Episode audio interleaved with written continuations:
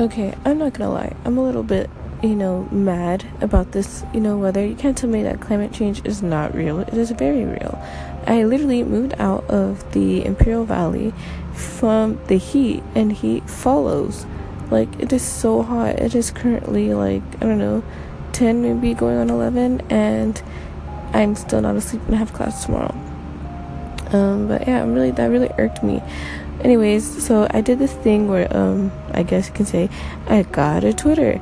So a twitter you can follow me and I, I don't know i'm probably just i don't even know. I'll put up my bio. I need to make more of these so i'm actually known you know? Um but it's gonna be at morena underscore Lonnie lani l-a-n-i and um yeah it's kind of just it's, it's weird i'm very like an old soul I'm addicted to iMessage Pool, and I like making stickers for Snapchat.